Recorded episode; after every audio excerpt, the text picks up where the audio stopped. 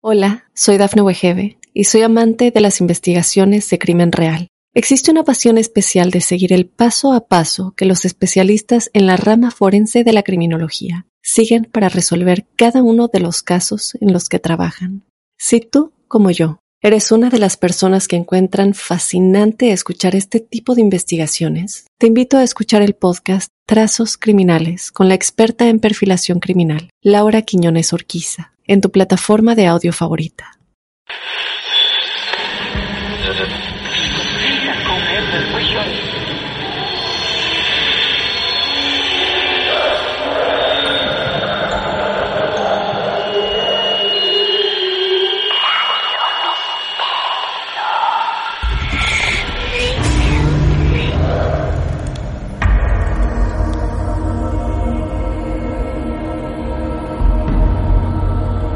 Amigos, amigas, buenas noches, bienvenidos, bienvenidas, ¿cómo les va? Tengo que confesar que es un encuentro inesperado, porque no pensábamos darle continuidad a la historia que conocimos en el capítulo anterior y que titulamos Demonios en la casa. De hecho, si alguno de ustedes se anticipó a escuchar esta segunda parte antes que la primera, les recomendamos parar aquí este capítulo y escuchar el episodio número uno de Demonios en la Casa. Para todos los que ya pasaron por el primero, entonces acomódense porque primero voy a contarles el objetivo de esta segunda parte. Siempre les decimos que estamos en contacto con ustedes en nuestras redes sociales, arroba martes de misterio, o también en mi cuenta personal que pueden seguir a partir de este momento, arroba martín de radio. Cuando subimos el capítulo número uno de Demonios en la Casa, inmediatamente se puso en contacto con nosotros Brenda. Brenda es medium y también, como muchos de ustedes, es oyente de los capítulos de Marte de Misterio. Pero la historia de Andrea de Guatemala le despertó sensaciones y mensajes diferentes al resto de todos nuestros episodios. Brenda nos mandó un mensaje privado donde dice que se tomó el atrevimiento de escribirnos que es medium que nos escucha siempre y que estaban casualmente escuchando mientras iban en el auto con su marido. Brenda nos cuenta y nos dice que a veces le pasa que con nuestros episodios va canalizando diferentes entidades o energías, pero como no los considera casos tan extremos, lo deja pasar, porque además considera una falta de respeto hacia la persona que se abre a compartir estas historias. Pero esta vez, nos dice Brenda, fue totalmente diferente y sintió la necesidad imperiosa de ponerse en contacto con nosotros. Brenda nos anticipa que Andrea en su casa tiene cinco entidades y las psicofonías que escuchamos y que algunas confundimos con movimientos de muebles, no lo son, son voces. Sí, voces de cinco entidades diferentes en la casa de Andrea. Más allá de todo eso, a Brenda Mientras corría el capítulo, se le presentaron olores diferentes, nauseabundos, y sobre todo, el olor a tabaco y azufre son símbolos de alerta. Todo esto presentado y escrito por Brenda y después de habernos asesorado sobre su profesionalismo, fue una gran excusa para que ahora ella esté presentando Demonios en la Casa, parte 2.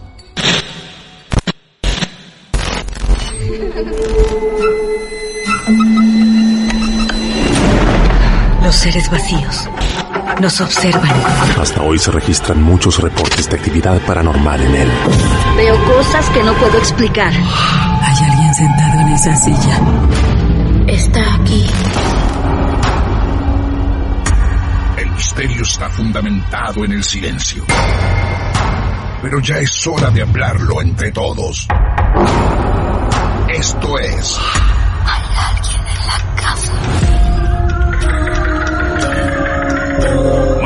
De Misterio.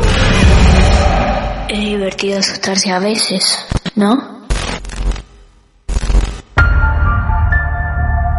Hola Brenda, buenas noches, bienvenida a Martes de Misterio. ¿Cómo te va? Hola Martín, ¿cómo estás? Bien, muy bien, sorprendido por todo lo que acabo de contar también y porque la verdad no esperábamos que la historia de nuestra amiga de Guatemala, Andrea, tenga hoy una segunda parte. Así que esto salió, como les dije, casi a último momento de urgencia, tras haber presentado en las plataformas podcast Demonios en la Casa. Bien, vamos a tratar de ir por partes con nuestra nueva amiga Brenda, que es medium, como les dije, pero primero les voy a contar algo que ninguno de ustedes saben y que tiene que ver con esta historia, con la de Andrea.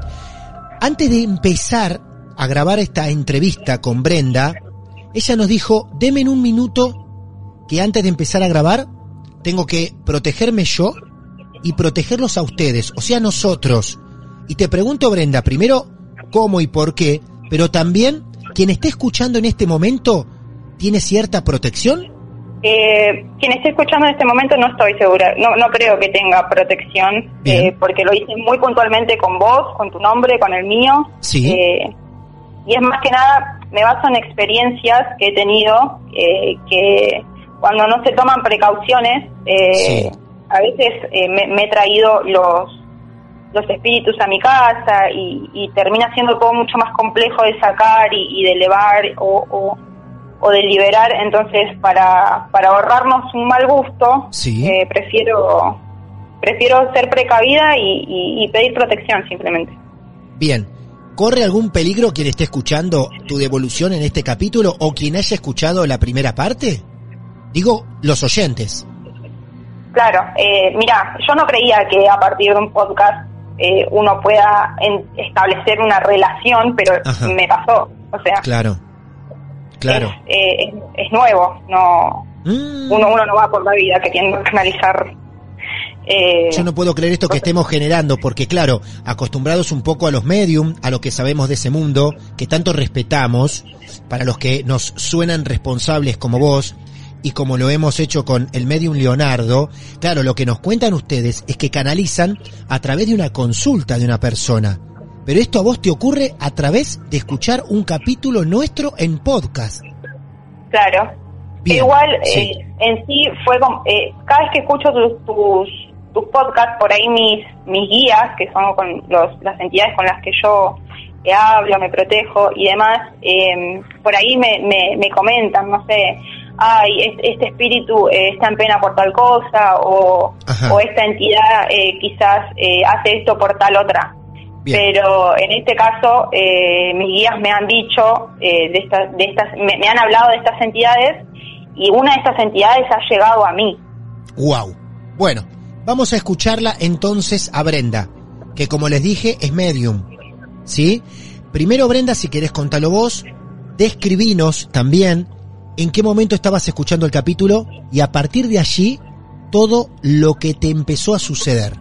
Ok, eh, nosotros siempre escuchamos, eh, digo nosotros porque con mi marido te escuchamos, porque estoy muy miedosa, eh, te escuchamos siempre en el auto yendo a comprar mis insumos esotéricos, ¿no? Para, para hacer mis, mis cosas y estábamos yendo en el auto, pusimos el, el podcast como de costumbre y a medida que, va pasando el, episodio, eh, mis guías me hacen comentarios, comentarios que estoy acostumbrada a escuchar.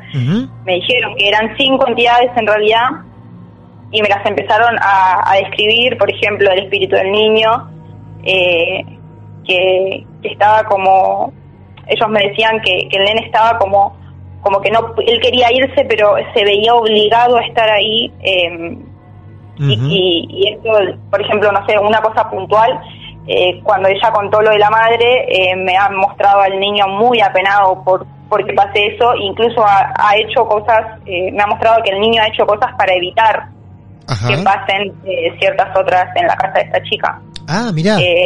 muchas veces ellos ayudan, pero bueno, lo, lo que más me marcó, entre otras cosas, me dijeron, eh, que era un niño, que había otra persona que no se dejaba ver eh, y un hombre.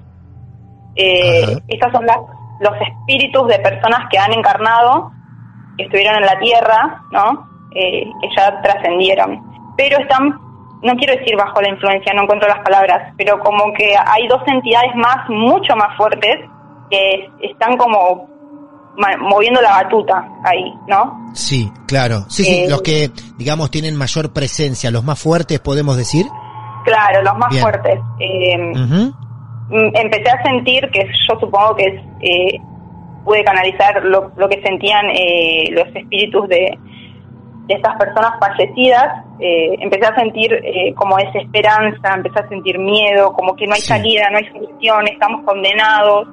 Eh, cosas muy desesperantes y tan fuertes que lo que hice fue agarrar un, un rosario que yo agarro cuando, cuando ya las cosas se me están yendo de las manos, eh, agarro un rosario y rezo para que para no sentir más, porque es, tanto lo que uno pone en el cuerpo y presta su energía que después se ve afectado. Hola, soy Dafne Wegebe y soy amante de las investigaciones de crimen real. Existe una pasión especial de seguir el paso a paso que los especialistas en la rama forense de la criminología siguen para resolver cada uno de los casos en los que trabajan.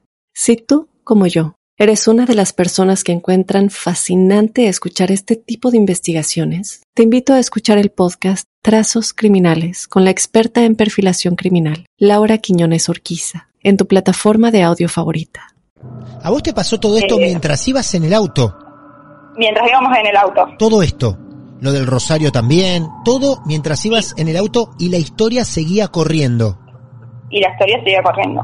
Bien. Y en un momento, Ajá. cuando yo, en en el mismo momento que agarro el rosario, eh, veo a esta entidad que se hace pasar por mujer y me hizo sentir un olor absolutamente nauseabundo a tabaco, que para mí ese olor a tabaco es eh, como un símbolo de alerta, de que lo que está es súper malo Uh, y, y de que va a costar sacar eso porque hago limpiezas.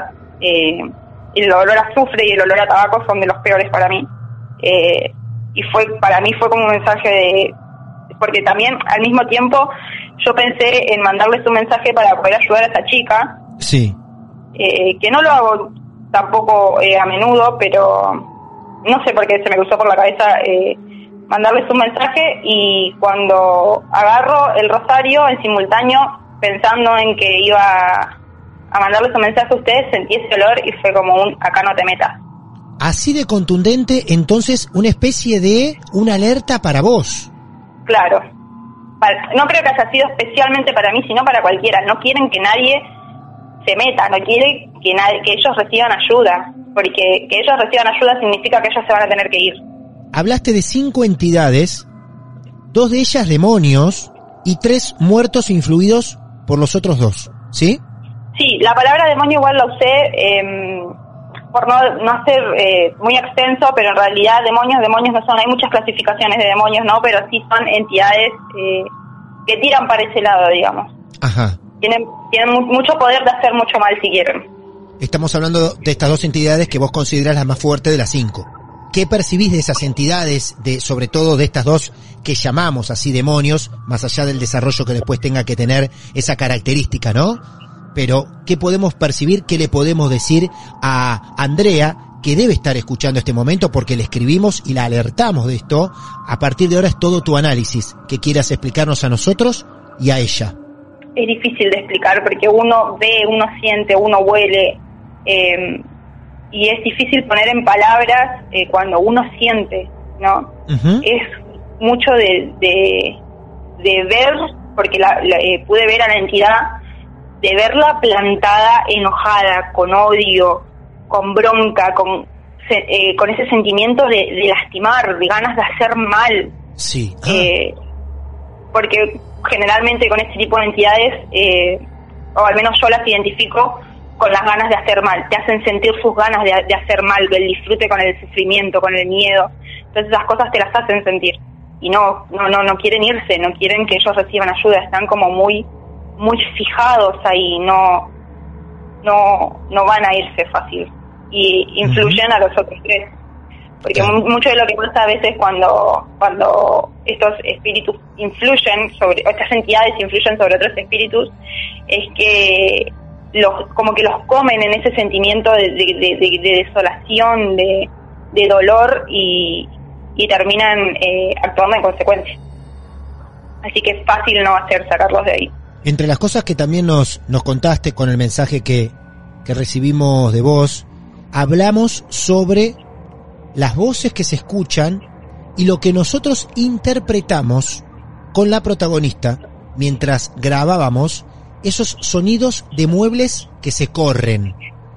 Sobre las voces y estos ruidos, ¿qué nos podés decir o qué escuchaste vos? Yo escuché voces, no escuché en ningún momento ningún mueble que se, que se corrió. Sí escuché que caminaron, que en eso coincidí con ustedes, pero Sí. yo escuché voces. Ajá. Era una voz como muy ronca, muy gruesa, eh, que no, eh, a veces era, de momentos era eh, inaudible, Sí. pero de a ratos alguna que otra palabra se podía mechar, no estaba muy muy claro tampoco. O sea, lo que nosotros interpretamos y los oyentes también como ruidos de muebles son claramente voces, psicofonías. Sí, yo, yo, lo, yo lo llegué a escuchar de esa manera y mi marido también coincidió. ¿Y estas voces, según vos, pertenecen a las entidades más fuertes? No, no, no, era de uno de los de los espíritus eh, de muertos. Guau, ¿eh?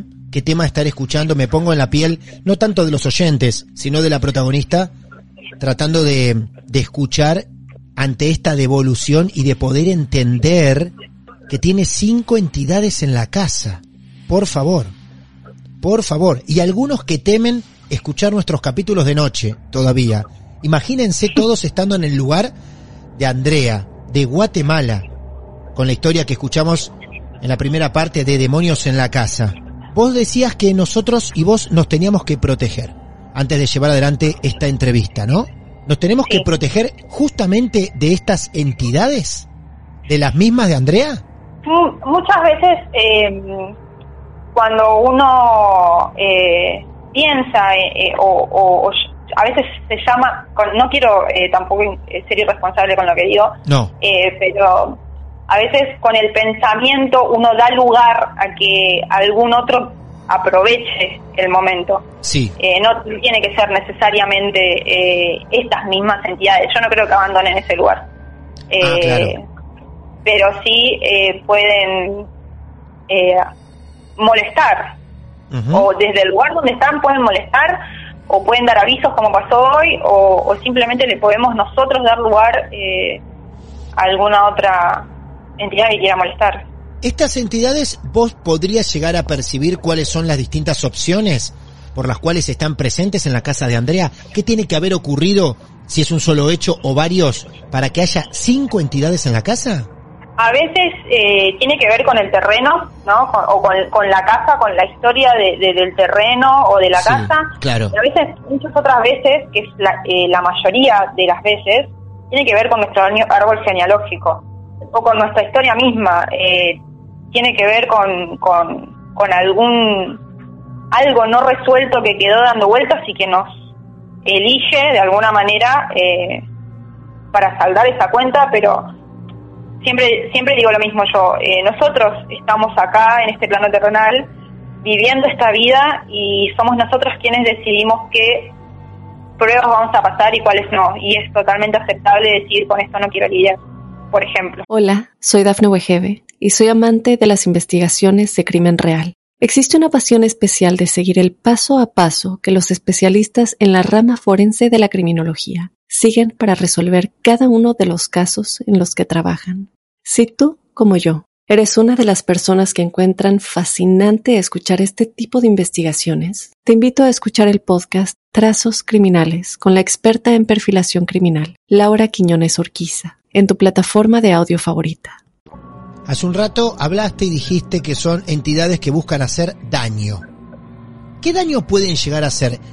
Repito, puede estar escuchando a Andrea de Guatemala, ella nos autorizó seguir adelante con, con esta historia y el análisis de Brenda previamente, por eso lo, lo enfocamos de manera responsable, pero cuando hablas de entidades que puedan hacer daño, ¿hasta qué extremo pueden llegar a hacer daño según tus experiencias vividas? Eh, experiencias tengo un montón, no sé, me han llegado a ahorcar, me han llegado a dejar la piel marcada, me han llegado a enfermar. A vos. Eh, Estás hablando a vos. a mí. Ah, bueno. Sí, Mirá a mí casi me cortan un pie porque ¿Cómo? me lo dejaban, lo dejaban sin circulación. No, no, no, ¿cómo? Eh, los médicos, era muy chica yo, eh, yo creo que también la conexión entre el caso de Andrea eh, y que yo haya podido percibir esa, esa entidad es que es muy parecida a mi historia, la historia de ella. Básicamente en mi casa siempre moraron muchísimas entidades, eh, yo soy medium desde que dije A y se, se enteraron de que yo estaba hablando con muertos. Eh, mi familia son muy católicos.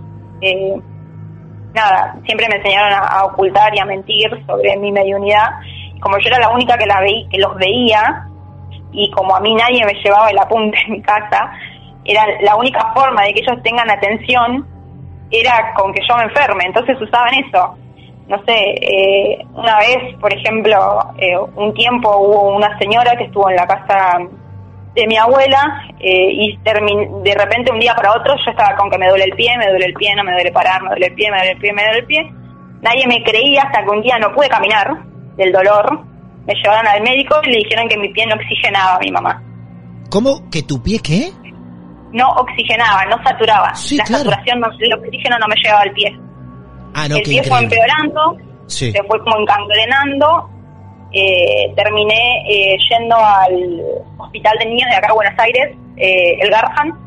No encontraron solución en el Garrahan, me estaban por cortar el pie hasta que encontraron a alguien que me, po- que, que me podía curar y que hizo una liberación y demás. Y el pie volvió a la normalidad, pero estuve a una consulta de que me cortan el pie.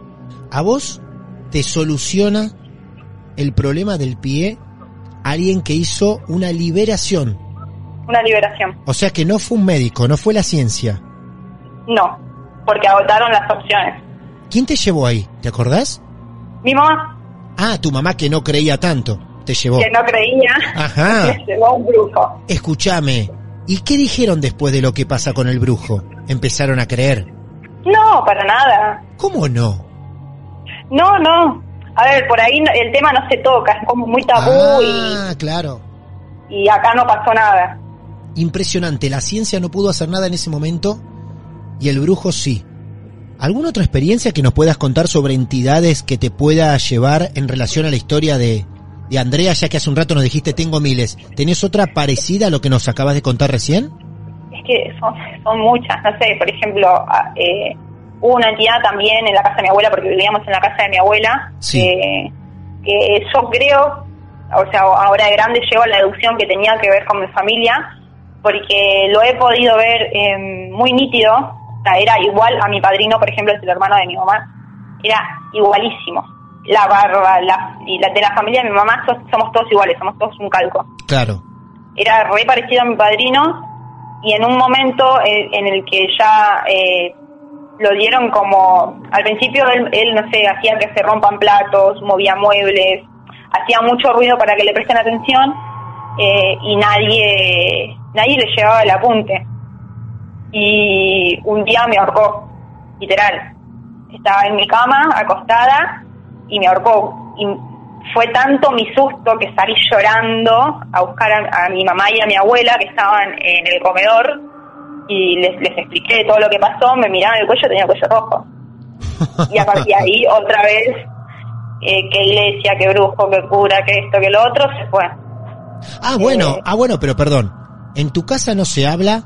Algunos quizás hasta puedan llegar a descreer o hacen que descreen, pero terminan recurriendo al brujo o a algún personaje parecido.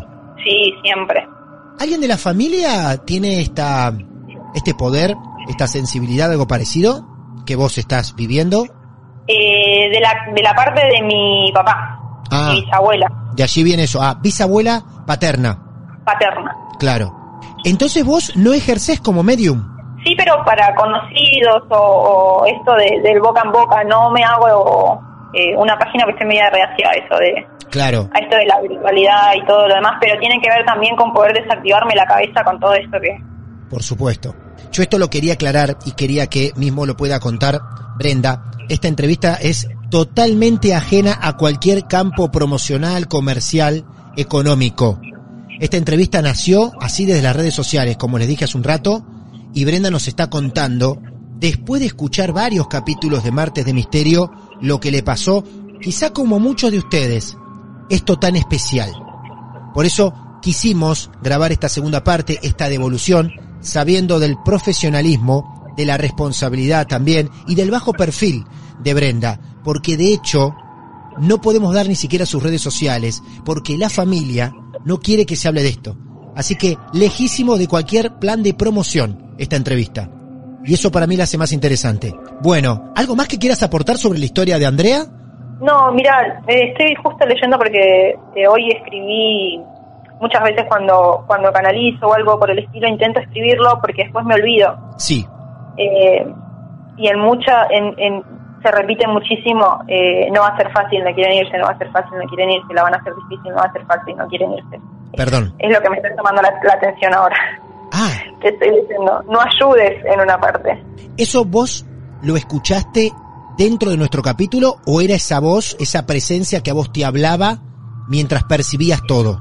La presencia, sí. Era, fue hoy cuando escuché el, el podcast. Ah, Yo después, cuando terminé de escuchar, lo, pasé a lo bajé a papel para sacármelo de la cabeza rápido bien. eh, y, y, está escrito por todos lados.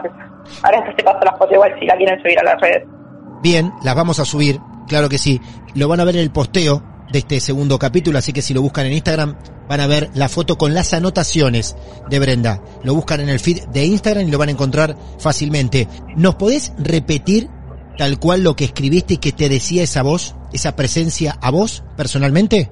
No va a ser fácil, no quieren irse. eh, el camino es difícil, no va a ser fácil, no quieren irse. No quieren irse. Pero eso no fue eh, lo más inquietante que, que escribí. Ahora estoy leyendo Ajá. escribí en una parte que es donde está el logo del, de, esta, de esta cadena de comidas, Sí. escribí, no quieren irse, advertencia, no ayudes, no se van a ir, pueden lastimar a los niños. Ah, bueno. Impresionante. Escúchame, ¿podemos repetir eso, por favor? Me hicieron una advertencia, me dijeron que no ayude, que ellos no se van a ir y que pueden lastimar a los niños. Estamos hablando de los niños que mencionaba Andrea en su historia. Supongo que sí. Yo igualmente quiero repetir que esta segunda parte fue consensuada con Andrea, donde ella permitió que Brenda analice su historia en este nuevo episodio. Las imágenes de esta servilleta de un bar las van a poder ver, como les decía, en Instagram, en el carrusel de fotos, y van a poder ver todas las anotaciones. Pero en una de ellas, cerca del logo del lugar donde estaba Brenda en ese momento, ese café, van a poder ver lo que ella anotó. Hay un montón de anotaciones, ¿eh? Hay un montón. Las vamos a compartir también con ustedes. Aparte, Brenda, de estas anotaciones que nos acabás de reflejar, ¿algo más que hayas anotado o hayas visto? Ahora estoy, estoy, estoy como recalculando en, en- en- en el- en la marcha y en un momento vi una virgen y yo no entendía por qué me mostraron a una virgen o por qué había una virgen. Y yo dije, ok, tengo que pedirle a una virgen que nos proteja. Pero Claro. claro, la virgen es para los niños. Las vírgenes protegen a los niños. Es para que se lo dé Andrea. ¿Esa virgen vos la ves? ¿La ves en tu cabeza, en tu mente, en ese momento? ¿Cómo la ves? Claro, la vi eh, con el manto característico de una virgen, el vestido y con un pelo eh, ondulado bien largo. Eh, y antes de hacer el, el, el podcast, pasé por una iglesia y me encontré con una, con una imagen de una virgen igual y es la Virgen de Luján. Qué impresionante. No tengo palabras. Brenda, un gusto haberte conocido. Un placer. Un placer, Martín. Adiós, hasta luego. Pero gracias. Muy bien, y ahí pasaba Brenda, para completar entonces aún más la historia de Andrea de Guatemala. Nos encanta recurrir a distintos profesionales. Tratamos de escucharlos a todos y a todas. Por eso los invitamos. Si alguno de ustedes tiene su historia real para contar, bienvenidos a nuestro club de amigos de los que nos gusta creer de forma responsable. Búscanos en redes sociales, Martes de Misterio, y si no, en mi cuenta personal, arroba Martín de Radio. Ahí me pueden seguir, pueden mandar un mensaje personal para decirme que también quieren contar su historia aquí mismo. Bienvenidos todos y todas. Interminable vida en podcast de Martes de Misterio. Mucho más para escuchar de aquí en adelante, mucho más para sorprendernos. Mi nombre es Martín Echevarría y nos encontramos seguramente en el próximo episodio de nuestros clásicos Martes de Misterio, un podcast basado en hechos reales. Lo más alucinante que le pasó al miedo en los últimos tiempos. Martes de Misterio. Hola, soy Dafne Wegebe y soy amante de las investigaciones de crimen real. Existe una pasión especial de seguir el paso a paso que los especialistas en la rama forense de la criminología siguen para resolver cada uno de los casos en los que trabajan. Si tú, como yo, eres una de las personas que encuentran fascinante escuchar este tipo de investigaciones, te invito a escuchar el podcast Trazos Criminales con la experta en perfilación criminal, Laura Quiñones Orquiza, en tu plataforma de audio favorita.